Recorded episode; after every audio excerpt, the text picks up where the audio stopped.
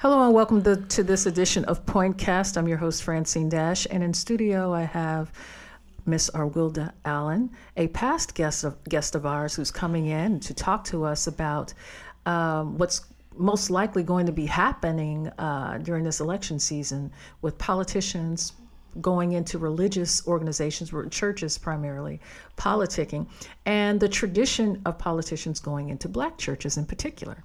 We also have sitting in with us the host of Recap, Joshua High. So I want to thank both of you guys for being a part of this discussion. Before we get into this, uh, Ms. Arwilda, if you want to take a moment and just remind our guests of your story and who you are. Absolutely. Thank you so much for having me again. I love this. Uh, and thank you so much. You're doing an excellent job. I love your podcast. Thank you. Very articulate, thank great you. guest. Uh, so thank you very much. I am Arwilda Allen. I am I was born in 1940. Ooh, wow, wow. I'm not going to tell you the rest. I am the eldest of 14. Wow. I have been married twice. Mm-hmm. I was born in Louisville, Kentucky, raised in Jeffersonville, Indiana. I worked for corporate for about 40 years. I've been everything from a waitress to owning my own business, which is what I do now. And believe me, owning your own business is best. Did I say I've been married twice? You did. Uh, did I tell you how many boyfriends I had along the way? Uh, and so and I'm also consider myself, and I say consider myself a Christian, and I love life. There you go. Well, that sounds good to us. That sounds good right Absolutely. now. Absolutely. With all of that experience, I'm sure you have something to say about the tradition of politicians going into black churches to stump, to get people to vote for them or to lean in their direction. Uh, the reason why I wanted to have this discussion is that it was brought to my attention by another past guest who happens to also be a pastor that um, he is just appalled at the fact that black churches are still allowing this t- tradition to continue. And from his standpoint, it was really taking advantage. They were putting their 501c3 standing in jeopardy. But what was also stated in the comments is that it was just immoral. Okay. So there's the uh, legal side of it, and then there's the moral side of it, and there's probably some things in between.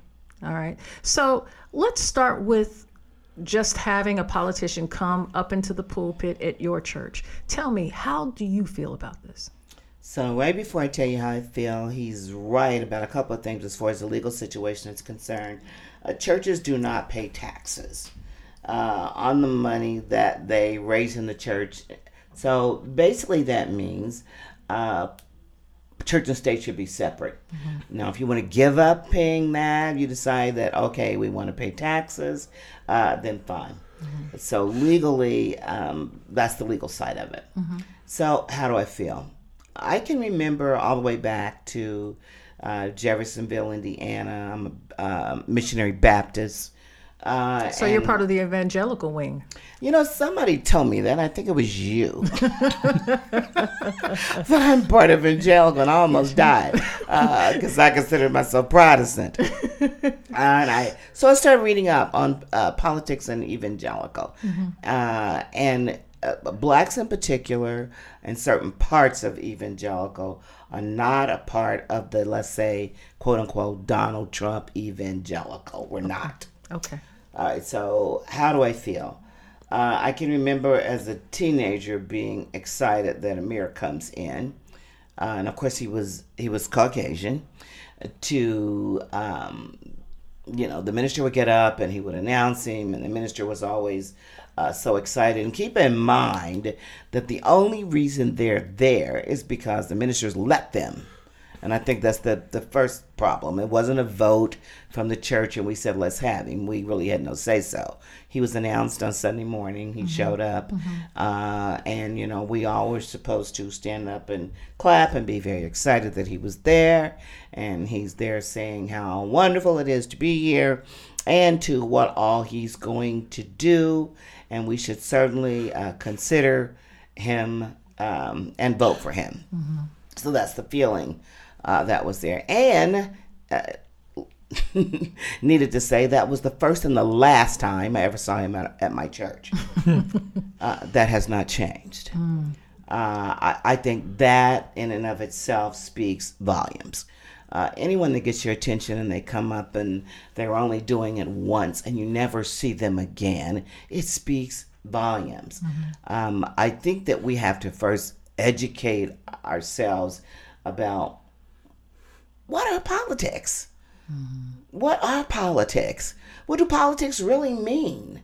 Uh, I will guarantee you can ask one in 10, and maybe two is going to get the answer right. Mm-hmm. So we have to educate ourselves first. So, uh, in that respect, to all ministers that are listening, uh, educate your congregations first. Mm-hmm. If you're going to have politicians come in, and when I say educate them, I don't mean educate them about Republican and Democrat, mm-hmm. educate them about what politics do or don't do. Mm-hmm. Um, I think what none of us are very uh, good at is once uh, we go through maybe hoops and hurdles to elect people, mm-hmm. uh, and then we get them in office, and we kind of act as though we're done. Mm-hmm. No, that is just the beginning. Mm-hmm. Uh, if you're not going to hold their feet to the fire, uh, follow up and see what they're doing, and see see why, you take a deep breath and you say you're done. Mm-hmm. You kind of get what you deserve. Mm-hmm. So, um, so having said all of that, no, I'm not in favor of it. Mm-hmm. I'm not in favor of uh, some man unknown coming to my church. I have my children. I have my grandchildren. Mm-hmm. Uh, I have people. Uh, that are all I'm trying to talk about education, mm-hmm. different walks of education, mm-hmm. and you have this man up front that the man that really we should be holding accountable for that are the ministers. So he made this decision to do that to his congregation mm-hmm. um, without the education. Why do you think some ministers, some clergy people, feel that it's either important or okay to allow politicians to come into their houses of worship? What, in what way is it truly benefiting the church? I'm going to say what's on my heart. This is always about power and money. Mm. Um, I think it tends to make them feel better within themselves. You know, uh, look at me. I was able to get the mayor here, and I'm just so excited. Mm. And maybe the mayor does things for them on the side that we have no knowledge of. Mm-hmm. Um, other than that, they've never explained to me why they're there. Mm-hmm. Uh, so you you have to assume that they are getting something out of it. And mm-hmm. what they might be getting is some personal slaps on the back, um, some personal, um, just some personal advantages, perhaps, that the whole congregation is not going to get. What leads you to that opinion? What, in your experience, leads you to believe that there might be some personal benefit for the clergy or for a minister to allow politicians to come into their churches? Because there's no follow up. Mm-hmm. If, if I, as a minister, and this is what I believe in my heart, that I would allow someone to come there for my congregation, mm-hmm. and I personally wasn't getting anything, why would I let him come back next year? Mm-hmm. mm-hmm. Uh, if he never came back again, or if I'm not a part of what is he doing, or uh, I just believe that you let him come once and that's all. Mm-hmm. Then, as a minister, what was your motives? Mm-hmm. Do you think there's ever a time when religion and politics should intersect? And if so, in what spaces? Well, religion and politics basically has always intersecting, especially what we went through as, as blacks. Mm-hmm. Uh, were it not for churches and politics getting together, mm-hmm. uh, as as far as segregation and, and what we went through, uh, it would not have happened. Mm-hmm. Anyone that says is what I was not paying attention. Mm-hmm. So um, there are going to be some times whether we like it or not. So I think that we should structure it. Mm-hmm. Uh, we should try to understand it, and we should be educated about mm-hmm. about it. So, are there some times? Uh, yes, uh, not on Sunday mornings, mm-hmm. not just during the election time, um, and we have to figure it out. What do you think about the tactic that I see, and, and I've had some comments come in? We poll, for, for people listening, we poll our guests and we keep open lines of communications with our guests. And from time to time, they share their opinions. The other side of this discussion is the collaboration or the integration of primarily white evangelical churches with what was formerly called the Tea Party, now just the Republican Party, and being a part of promoting candidates, not necessarily in their churches, but in their communities. Isn't that essentially the same thing? Ask me the question again. So you isn't it essentially the same thing, even though it's a different space where uh, religious people, evangelicals primarily, are coming together to promote or support certain elected officials? Now, this is primarily happening on the Republican side. Uh, because of this marriage that you we're seeing now between evangelicals and the Republican Party. But they're not in the church, right? They're in the street, they're in the courthouse, they're in the White House. But they're doing essentially the same thing, are they not? Yes, absolutely. They're essentially doing the same thing. Um, it, it is different, and and here's one reason it's different, guys. Um, the church is an institution. Mm-hmm. It's a brick and mortar institution.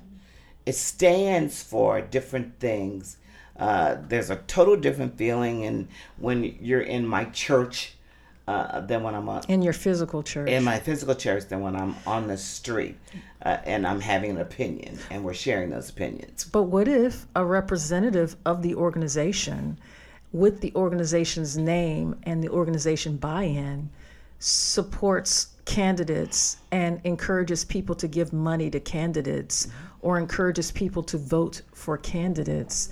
I mean, it's it's it started in the pulpit, but now it's its own machine, as as it appears, to people who may not be as religious or may be religious, but what it appears to be is a system, a workaround, a workaround from having them in the pulpit and having them come into that space and really going out to the politicians, going out to where they are. So, does the space really matter if the church is still involved? Indianapolis is a great place where we can actually see what happened when that did happen. Uh, we have a church mm-hmm. uh, who um, the pastor, mm-hmm. the minister, mm-hmm. Um, was very much involved in politics. Mm-hmm. He actually became um, uh, assistant to the mayor. Right. Um, and let me just say this about him I liked him a lot. Mm-hmm. He was very um, hands on, he was um, approachable. Mm-hmm. You could speak to him, it was very hands on. He was, he was with the mayor and he tried very hard to do both. And I think he still is. He may still be with them. No? Okay. No, I think that failed. Okay. uh, I think it failed. He came under a lot of criticism. Mm-hmm. Uh, every word he said uh, was taken out of con- context, content. Um, I think he had issues in his own church because of it, mm. and he had, and then the mayor had issues because the mayor was torn as to do I support some of the things that he said, or do I distance myself mm-hmm. uh, because I'm still a politician? Mm-hmm. And then what was caught in the middle of all that, of course, was his church, mm-hmm. uh, the the members of his church, mm-hmm. as to what do I do now? You know, mm-hmm. I love my pastor, but he's gone too far, or he said, or he it did not work well. Um, I, what I hope happens is this is that even though um, your pastor allows politicians to come to your church, that you still think as an individual. Mm-hmm, mm-hmm. Uh, my pastor, I hope, can tell me about uh, fornication and adultery mm-hmm. and stealing and murder and mm-hmm. robbery. Mm-hmm. I don't want him telling me who to vote for. Mm, okay. Okay. I think that's fair. Fair, and duly noted. Duly noted. Let's go ahead and shift gears at this time. And let's talk about some of the issues that, because there are a lot of things that are on a lot of people's minds with this upcoming election. Um, and I want to understand and want to learn from you about the issues that are, are a burden on your heart as you look at those who are running for the for the presidency on the Democrat side and for our own President Trump currently and some of the initiatives that he's trying to drive forward and really trying to understand first what issues matter most to you, and then wh- toward whom you are most leaning. Okay, so let's start with the issues. What are people not talking about that you want them to talk about?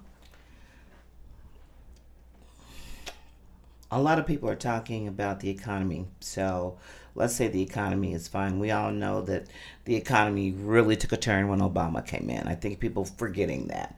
Obama started the turnaround. Uh, that was one thing I thought he was great at mm-hmm. was turning the economy. If you think you can just come in office one day and six months later the economy is up and it's all you, uh, that's what I talk about educating, educating yourself about life first of all. Mm-hmm. In politics, it just didn't happen. Mm-hmm. So let's say the economy is up. Who is that up for? It's up for the rich and famous. Mm-hmm. In other words, it's really not the man on the bottom. Everyone that's still working at McDonald's, uh, people that are working two and three jobs. Uh, and it, I don't know how many of you are bringing home a much bigger paycheck. So there's a lot of farce going on, mm-hmm. and people need to understand that mm-hmm. when you know for yourself that it's not touching you, mm-hmm. it, it, means it's not touching a lot of people. Mm-hmm. So mm-hmm. beyond the economy, let's go beyond the economy because right now everyone says it's doing wonderful. Mm-hmm. It isn't, but let's go past that. So number one for me is and and uh, how we get along together. Mm. That's just number one. Civility. Civility. Um, when you so when you talk about that you have to talk about racism. We even have to talk about people that bump into each other that say excuse me and thank you. Uh, we everything that pops in your head should be said. Now i'm not one of those that should be talking because everything that pops in my head i say it. Work in progress. Uh, but I, I i think what matters to me a lot now is uh, can we get back to being uh, Americans? Mm-hmm. Can we all get back to? Can we start there? Is that the same as "Make America Great Again"? Oh, for crying out loud, no.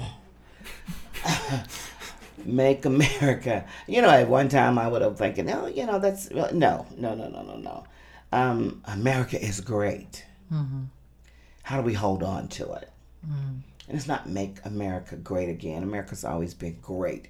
Um, it's like rearing children. No matter what, your children are yours and you love them. Do they have issues? Absolutely. Mm-hmm. Are there things that be, need to be changed? Absolutely. Mm-hmm. And how do we do it? But in the meantime, while I'm trying to work on the child that isn't what I want it to be, I'm wrong if I alienate all of my 13 other children. Mm-hmm. And that's where we are. Mm-hmm. Uh, things need to be worked upon, but not so much that I'm willing to alienate everyone else. How does a politician legislate civility? I mean, where would one begin? Is it just starting the discussion or is it something more? It's definitely something more. You can talk and talk and talk, but actions speak louder than words. Mm. So, yes, you have to have the discussions, but you have to mean them. Um, you I don't know. You, let, us just do it this way. You can say you're that you're here to put uh, us all back together and love one another. Mm-hmm. And let me just be very frank. And then you give an award to Rush Limbaugh. Mm-hmm. I that was just the most humiliating uh, thing that I've ever seen from a president. Mm-hmm. mm-hmm. So his actions speak was, much, much, much louder than words. What was it about the Rush Limbaugh uh, there's been a lot of talk, you're not the only one, about Rush Limbaugh receiving the award as he did. It's usually a separate ceremony for those who are not aware. It's a much more somber ceremony. It's not, there is no theater as, as we had there. Uh, in the sense that people are brought together, it is made very clear as to this person's contributions to the fabric and fiber of American society and then this great honor is bestowed upon their legacy, right? Um, and it's usually after a life well lived, some would say. Uh, so, with that being said, um, is it the uh, environment that it was given in? Is it the person? Is it what, what is it that the first lady put it around his neck? What are the elements that came together to to make this a rub for you? First of all, he did a couple of um, I have to give it I have to give it give it to him. He tried to be tactful. He did a lot of things for minorities, you know, first. Uh, and, and and Rush Limbaugh was the You mean President Trump? Oh, I mean. President Trump when I say that on his uh, State of the Union address. A couple of the reasons I think that he shoved it in our faces for Rush Limbaugh. He just come back feeling really good about impeachment, not impeachment, whatever happened there, and um, the fact that, uh, and I, I don't mean this. Um, to be mean or anything, but the fact that he also took into account that Rush Limbaugh might not be here very much longer. So let me hurry up and give this to him and slam dunk America and let America know who I really am. Uh, Trump does that every day. It amazes me that people aren't paying attention to that. Mm-hmm. Are people are afraid? Everybody's afraid to say what's really going on. Mm-hmm. More Americans have to step up uh, those that don't have to be politically correct, like me, and say what's really going on. Rush Limbaugh was a slap in our faces. Mm-hmm. Uh, bes- I don't care what kind of health he's in. It was a slap in our faces, and it was bestowed upon us by who? Mr. Trump. I'd say he's also a slap in our faces too. Yes. Right. Um, what about the gentleman? I don't know if either of you remember the name of the African American Tuskegee Airman who was there. Um, did either of you feel that maybe he could have been a recipient of said award? Could have, should have been. Yeah, I'd, I'd say that that's that's fair. Yeah. He, he could have. He should have been. Absolutely. Um, we talked about civility, and we talked about, and you're speaking as though you don't think that's going to come from our current president. Is there anyone who's standing out to you, or is there someone who isn't running who you think would be a great person to bring this discussion to the fore and help America grow to another level?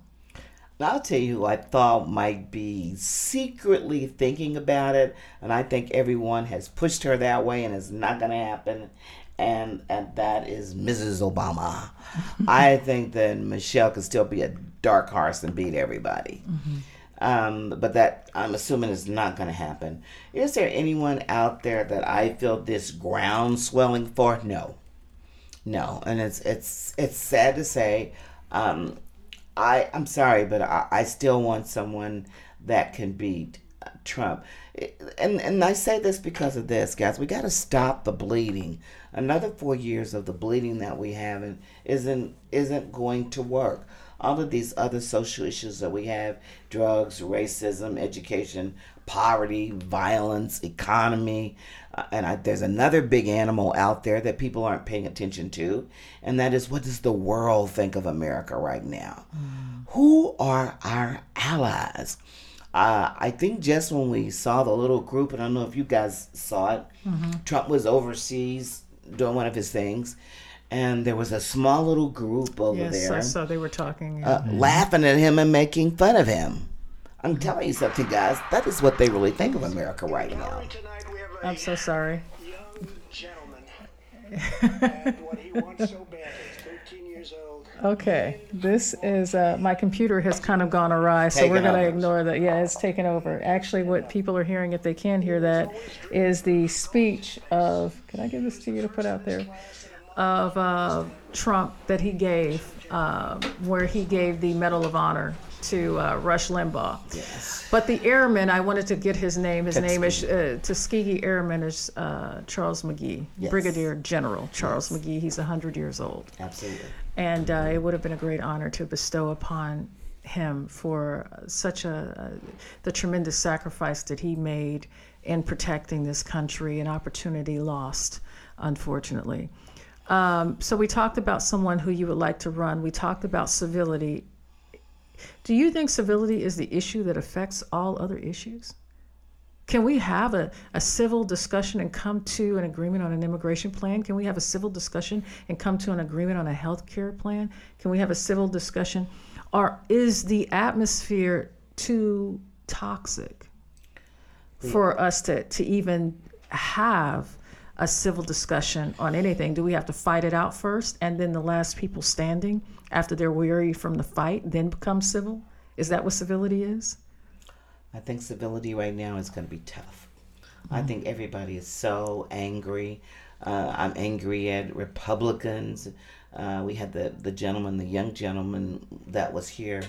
Um, and I get angry when I hear young people not understanding really what we're going through and how we need to resolve this.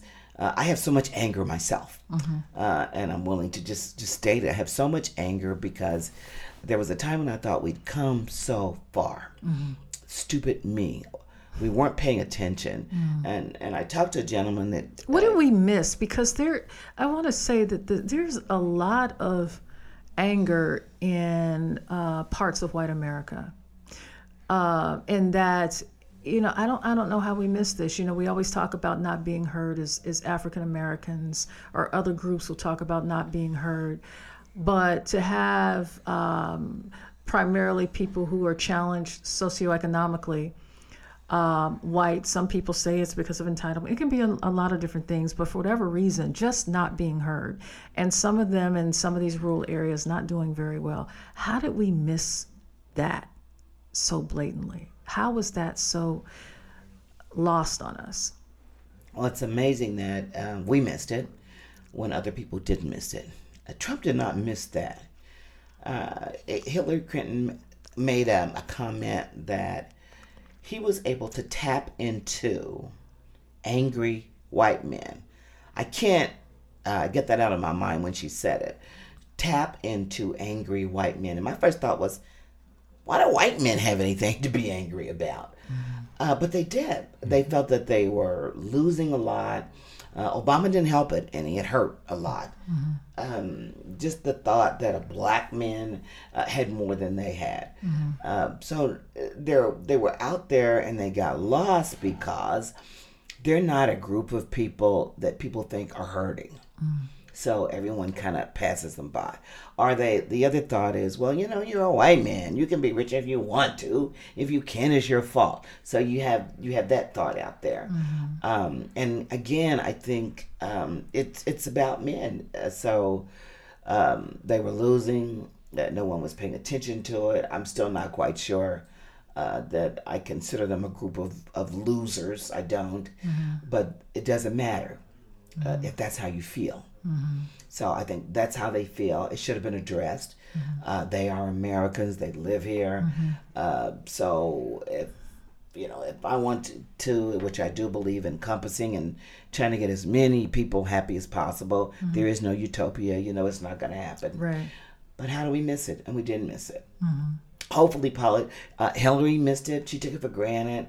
Uh, hopefully, whoever runs for election now, if won't miss it. Do you think it's possible to bring a group of people together who feel stigmatized by the whole deplorable comment together with uh, people who are trying to immigrate to this country, together with African Americans, still wondering if there will be some sort of um, strides toward uh, equalizing the playing field for them, whether it's the government paying them what has been owed to their ancestors through whatever incentives exist through international relationship. I mean how do is there is it possible to bring in a in a broad way not that everybody's going to agree on everything but in a broad kind of coalition way bring all of those groups together and move us forward as a country?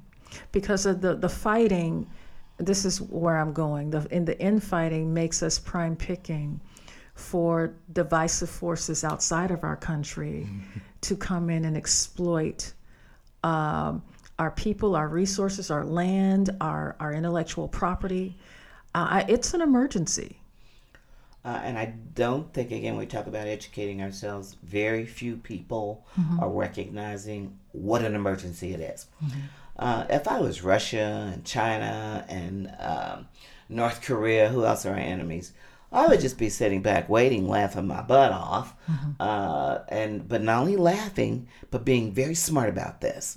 Anybody thinks, and I think that America does understand this. The people that actually control America. We don't know who they are yet, but I think that they are definitely paying attention.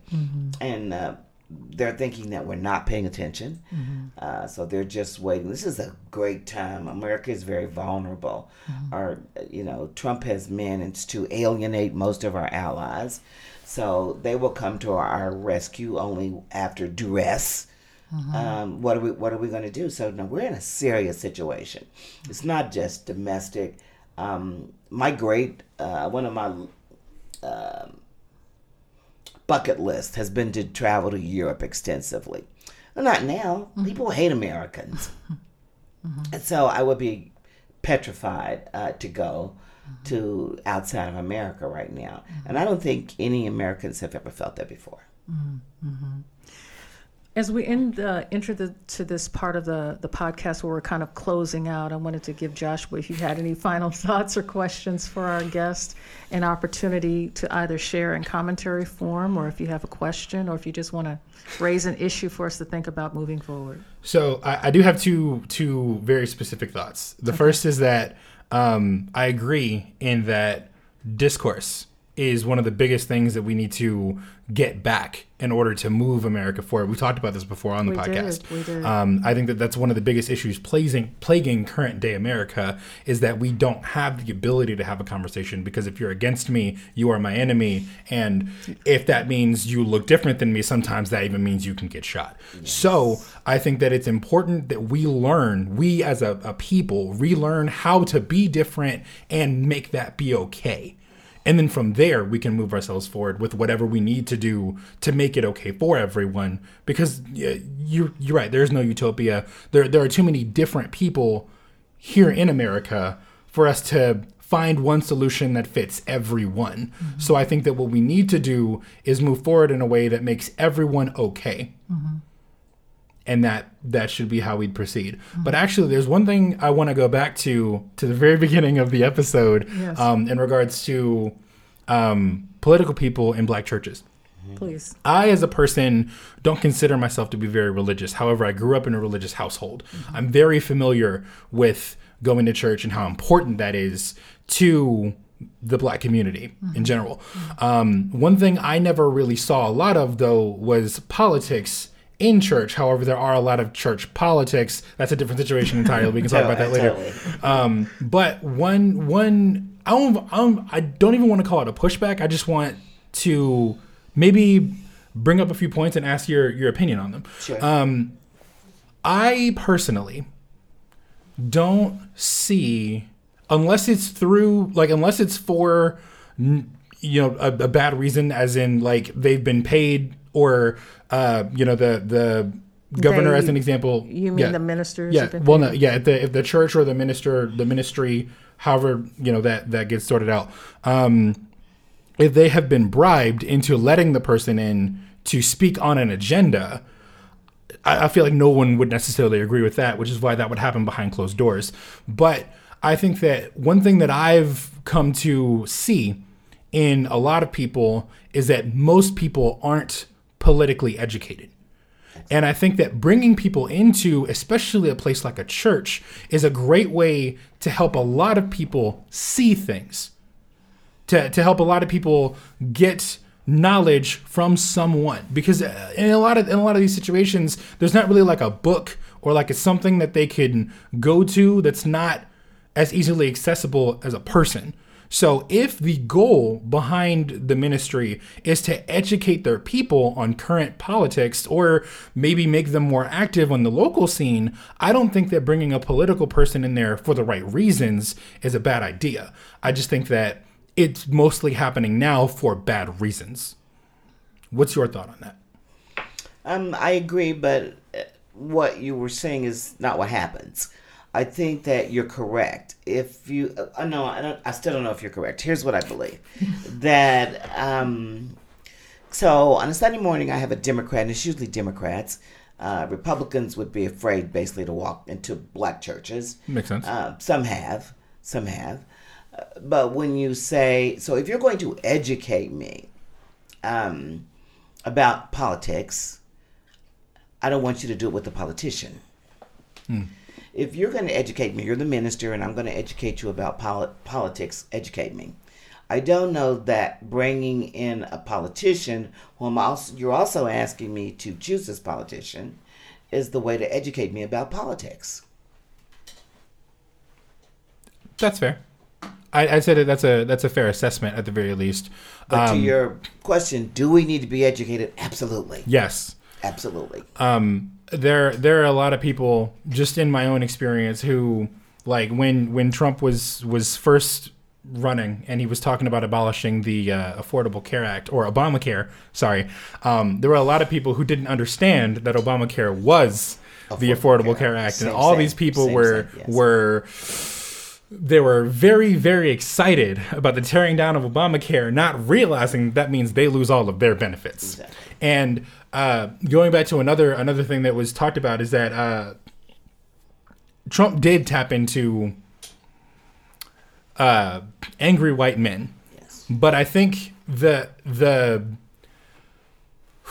I I almost want to call it beauty of the situation is that these people are angry and uneducated because angry educated people enact change. Angry uneducated people yell and they they spit words. And normally not much happens for it. So all trump really did was go to those places and say things they were already saying or act in a way that they were already acting. And that's all it really took. It didn't really need much of anything. And i feel like that same that same group of people wouldn't have been energized by any other candidate. Because i feel like no other candidate was willing to do that because that way. Not in that way. especially not in that way no Well, I, I want to, and I'm sorry I have to cut the conversation short. I That's want to thank you both because this conversation can go on and on because Yes. there's there's so much. We really haven't really scratched the surface of this discussion. But I just want to remind us of two things. When John McCain was running, uh, who has now since passed away, um, he was in a town hall meeting, and a, a woman who uh, was supporting him stood up and she said that she supported him and why she supported him. And she said she couldn't support Obama because he's in uh, Islam and and he she called him all sorts of things. And uh, Senator McCain, uh, to his credit, stopped her right in her tracks and said, "No, ma'am." He is not the things you say. We happen to disagree on some some things, but he is actually a good man. And he walked away and said, I'm not doing that here. I remember. And and uh, he walked away. So um, the the the people have always had opinions and ideas that have been incorrect. What's different now, in, instead of leaders uh, taking a stand and uh, replacing uh, an idea that that may have come from someone's feeling with some facts, people are kind of feeding into those. And uh, they've grown into their own thing now. And um, and so uh, what has to happen move moving forward if we are serious about civility is that we have to have the courage to uh, not just call people deplorables and call them names because we disagree with what they have to say and maybe where they're coming from, but to challenge their their thoughts and discussions in the sense that you know uh, there is there is a such thing as the truth, and then there's that something else. So I want to leave the discussion there. Hopefully, we'll have candidates that will help promote the truth so that we can truly have a civil discussion. And in truth, I mean in actual facts, not just the things they agree with and not just the people they agree with. There have to be changes on all sides. Thank you so much, Mr. Wilder, for coming in and kicking knowledge around this table. I appreciate you. I appreciate you being being you. Thank you, Joshua, for coming in and sitting in on the discussion. And thank our listeners for um, helping us to do what we do. We've increased our reach phenomenally. We uh, are now a little bit over a year old. And when we started January of last year, we had about a couple of hundred people listening to us. Now we're in the several of thousands. We're in the process of putting together our, our reach report so we can see where we are. And when we get those numbers, I'm excited to be able to share them with you. But let's keep it going. Please continue to support the efforts of talking to voters about the issues that most concern them, reaching people where they are, and also educating each other about the political process. So reach out to us on social media on our Facebook page Visit our website at pointcast.news. And thank you again for, and also before I forget, Apple Podcasts. We are up there as well. So please take and listen to us. Thank you all for your, your time and attention. And Gail, we are out.